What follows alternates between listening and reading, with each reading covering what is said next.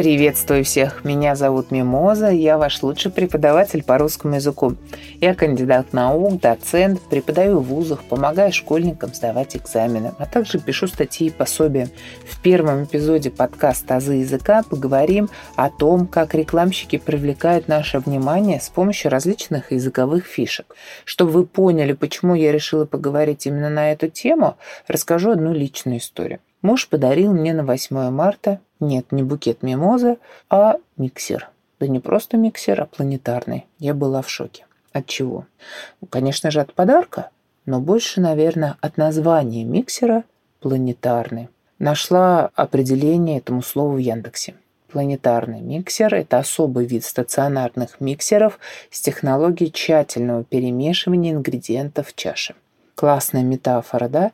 Назвать миксер планетарным, создав аналогию с тем, как вращается планета вокруг Солнца. Именно так и родилась тема первого эпизода. Как с помощью языка привлечь внимание к рекламируемому товару или услуге. Кстати, в конце выпуска обещаю поднять вам настроение рубрикой «Шутки о русском». Ну а пока вперед! Давайте поговорим о рекламе. Все вы знаете такую фразу «реклама – двигатель прогресса». Для рекламы есть и другое, более официальное определение. Реклама – это оповещение различными способами для создания широкой известности кому или чему-нибудь. А что значит различными способами? Ведь реклама, в зависимости от того, как используется в ней язык, делится на три вида. Это реклама аудиальная, визуальная и аудиовизуальная. Давайте подумаем, какая реклама называется аудиальной. То есть это реклама, которая воздействует на наш слух. Например, различные радиосообщения. Визуальная реклама – это реклама, которая воздействует на наше зрение. Это вся печатная реклама, световая реклама, неоновые вывески, да, которых очень много в городе, и фотореклама. Это баннеры на остановках и так далее. Аудиовизуальная реклама совмещает в себе и наш слух и зрение, воздействие на слух и зрение. Поэтому это теле- и кинореклама. Я думаю, разницу теле- и кинорекламы вы прекрасно знаете.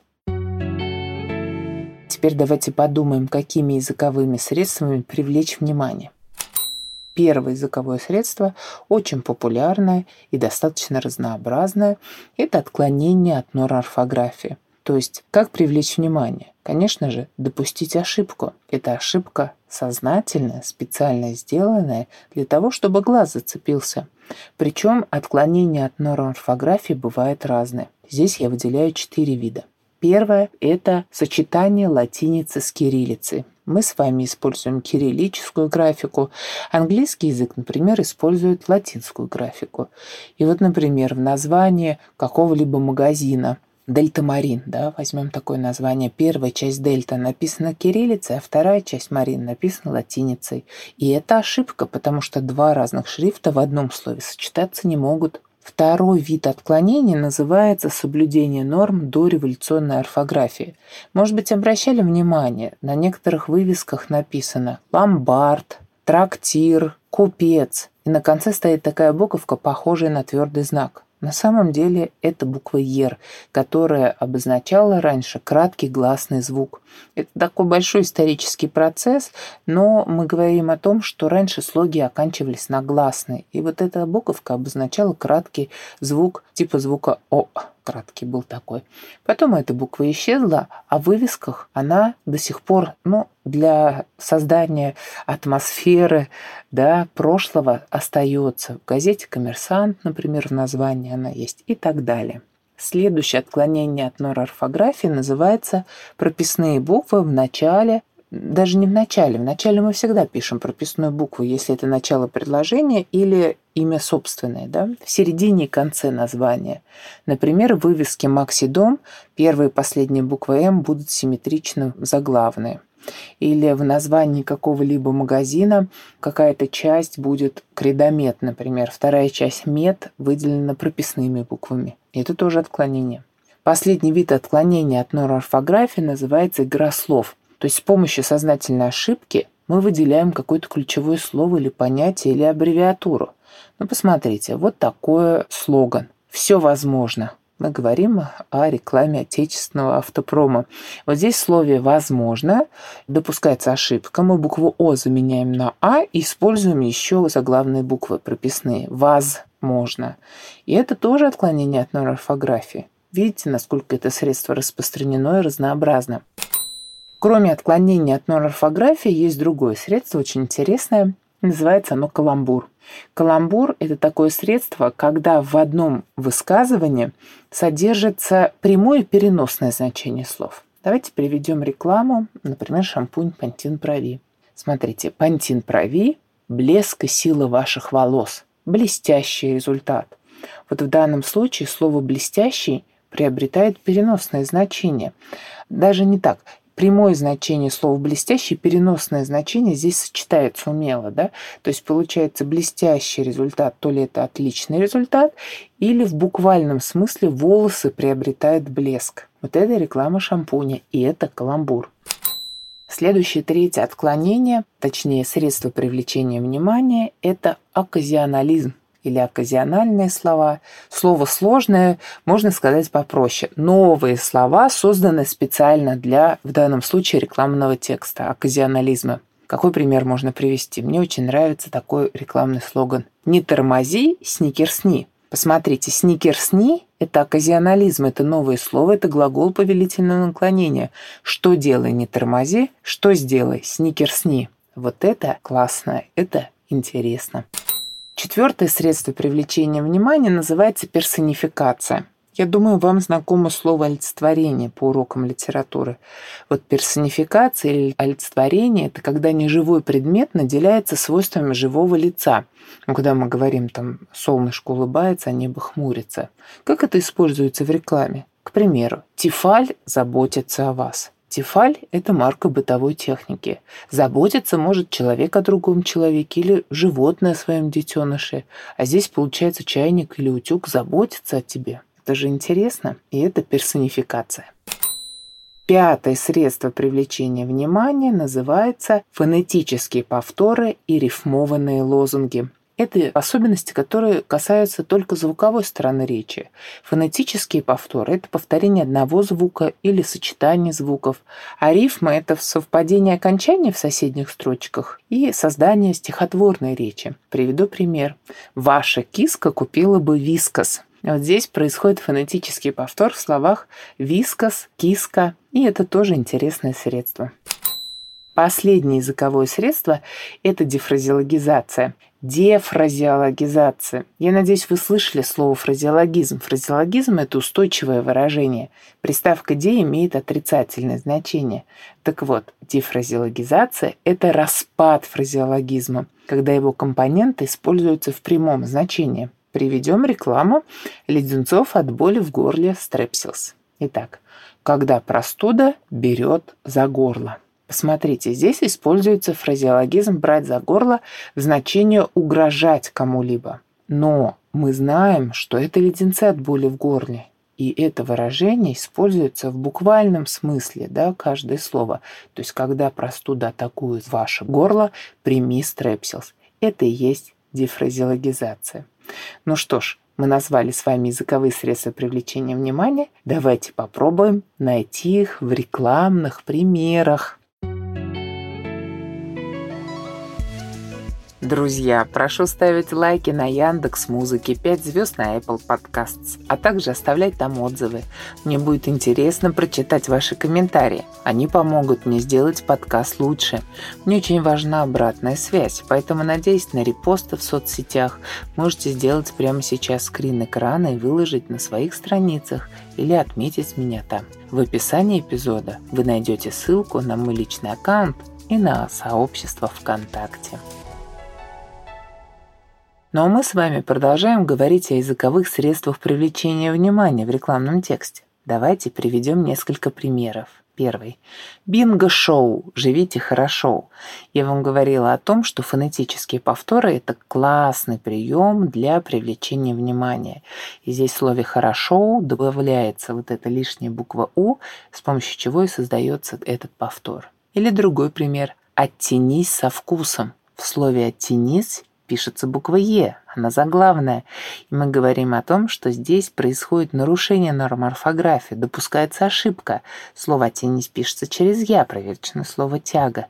Но так как ключевым является слово «оттенок», это реклама оттеночной пены, то мы делаем такой ход и заменяем «я» на «е». Другой пример. «Не окажись в безвоздушном пространстве». Слово «безвоздушно» пишется через «а» и опять же выделяется название автоконцерна «ВАЗ». По-моему, тоже классный прием. Или еще трогательный тональный крем от Max Factor. Вы можете дотрагиваться до лица, менять одежду, целоваться, и вам не надо будет поправлять свой макияж. Как вы думаете, что здесь есть? Что такое трогательный тональный крем? Некоторые говорят, что это персонификация. Некоторые говорят, что это каламбур, ведь слово «трогательный» может иметь буквальный смысл, его можно трогать и не испачкаться, или трогательный такой душевный, эмоциональный, вызывающий какие-то приятные эмоции. Или «дави на газ», где «газ» написано за главных букв. И получается, дави на газ – это покупай автомобили газ. Поддержи отечественного автопроизводителя. По-моему, классно. Это не сон, это Соня. Помните, я говорила про киску и вискос? Это аналогичная ситуация. Это не сон, это Соня. Это фонетический повтор. Или такой слоган «Мобилизуйся». Учтите, что это реклама мобильных телефонов, и получается «мобилизуйся» — это покупай мобильный телефон. Аналогичный пример я вам тоже приводила. «Не тормози, сникерсни» — это тоже глагол повелительного наклонения. А вот еще прекрасный пол – это не только женщина, это еще и линолеум от фирмы. По-моему, классно. Прекрасный пол – это, по сути, определение для женской половины человечества, а здесь в буквальном смысле прекрасный пол – это напольное покрытие. Ну и последний пример – пора брать кассу. В скобочках реклама кассовых аппаратов. Брать кассу – фразеологизм, который имеет значение «воровать», в данном случае брать кассу покупать кассовый аппарат. Классно, да? Давайте сейчас поговорим о структуре рекламного текста. Рекламный текст состоит из четырех основных элементов. Первый элемент – это рекламный лозунг или слоган. Цель лозунга – служить визитной карточкой товара. Обычно это небольшая по объему фраза, но очень запоминающаяся и нестандартная. Вот «Не тормози, сникерсни» – это удачный выбор слогана. Второй элемент называется вступление или зачин, как в сказках «Жили-были дед да бабка». Это фраза, которая привлекает внимание, которая помогает привлечь его и заставить прочитать весь текст. Это какое-то основное достоинство товара или услуги. Это то, что выделяет товар из ряда похожих. Третий элемент – это основная часть или информационный блок. Мы говорим о том, что цель его проинформировать о достоинствах товара и услуги, и это обычно самый большой такой элемент рекламы. Ну и последнее – это заключение или справочные сведения, где мы указываем адрес, телефон, время работы фирмы, ссылки на соцсети и так далее, максимальное количество контактов и подробную информацию, как найти, как позвонить, когда ехать. Вообще можно привести пример Бастион покоряется только хозяину. Это отличный рекламный лозунг. Во-первых, название отличное. Ведь говорят, как назовешь корабль, так он и поплывет. Бастион – это неприступная крепость во Франции. Получается, купив замок и дверь, вы становитесь хозяином крепости. Второй элемент – вступления. Бастион замок повышенной секретности. То есть получается все замки как замки, а бастион такой необычный замок. Это классное вступление. Основная часть объемная, здесь могут быть разные варианты. 20 тысяч неповторяющихся комбинаций, мощная сталь, противостоящая любому натиску, предохранитель для рассеянных хозяев или возможность установки в любую дверь. То есть вся информация, которая считается важной и нужной. И последнее заключение. Здесь указываем мы, например, адрес, где находится этот магазин, часы работы и так далее. Кроме того, я хотела бы вам рассказать о действенных приемах создания рекламного текста. Как с помощью языка привлечь внимание. Их можно использовать во всех своих выступлениях, не только о рекламе, да, мы говорим, о публичных выступлениях. Первое – это объяснение механизма действия или состава продукта. То есть мы говорим о том, что если это реклама йогурта, рассказываем, из чего он состоит, что содержит. Если это пылесос, говорим, как работает. Вызвать уважение, вызвать доверие, тем самым можно. Не бойтесь, что тут какие-то термины будут использованы. Это, наоборот, придает солидности.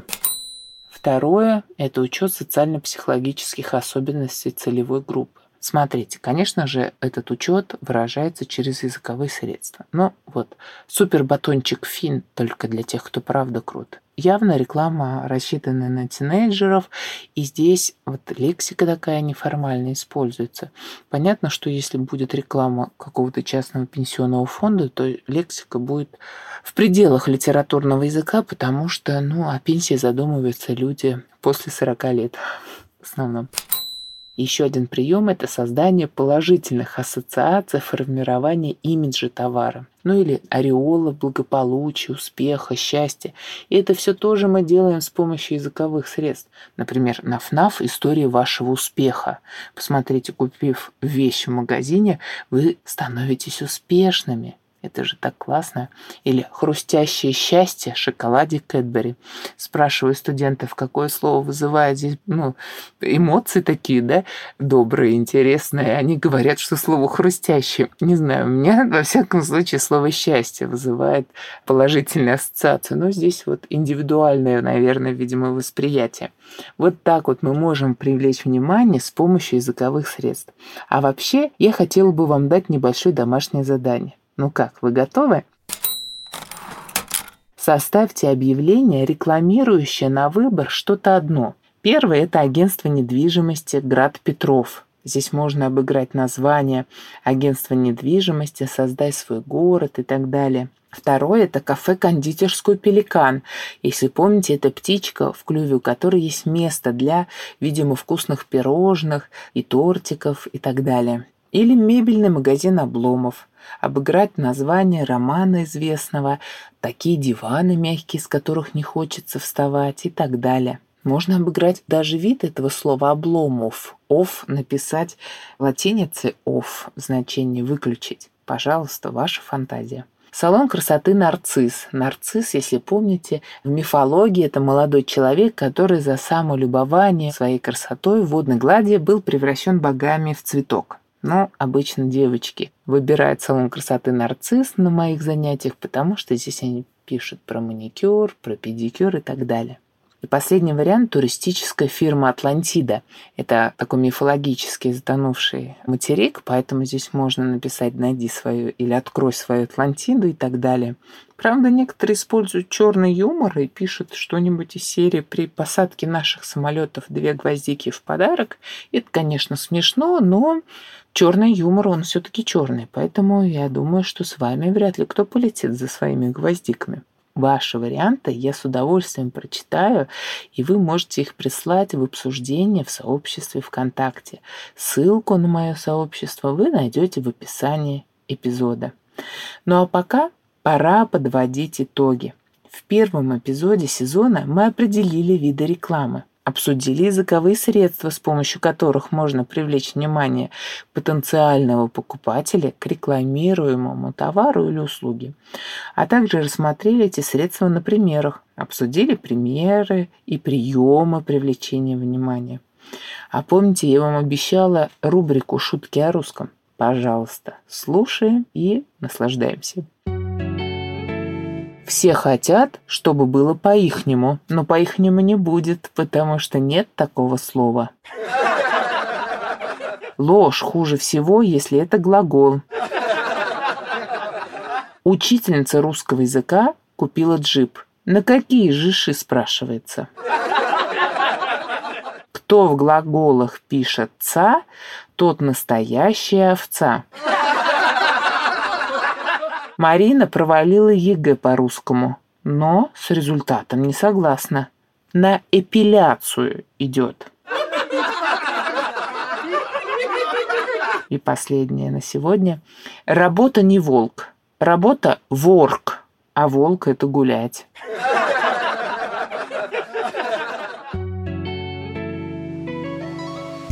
Друзья, именно вы можете сделать так, чтобы мой подкаст попал в топ. И это не составит вам никакого труда.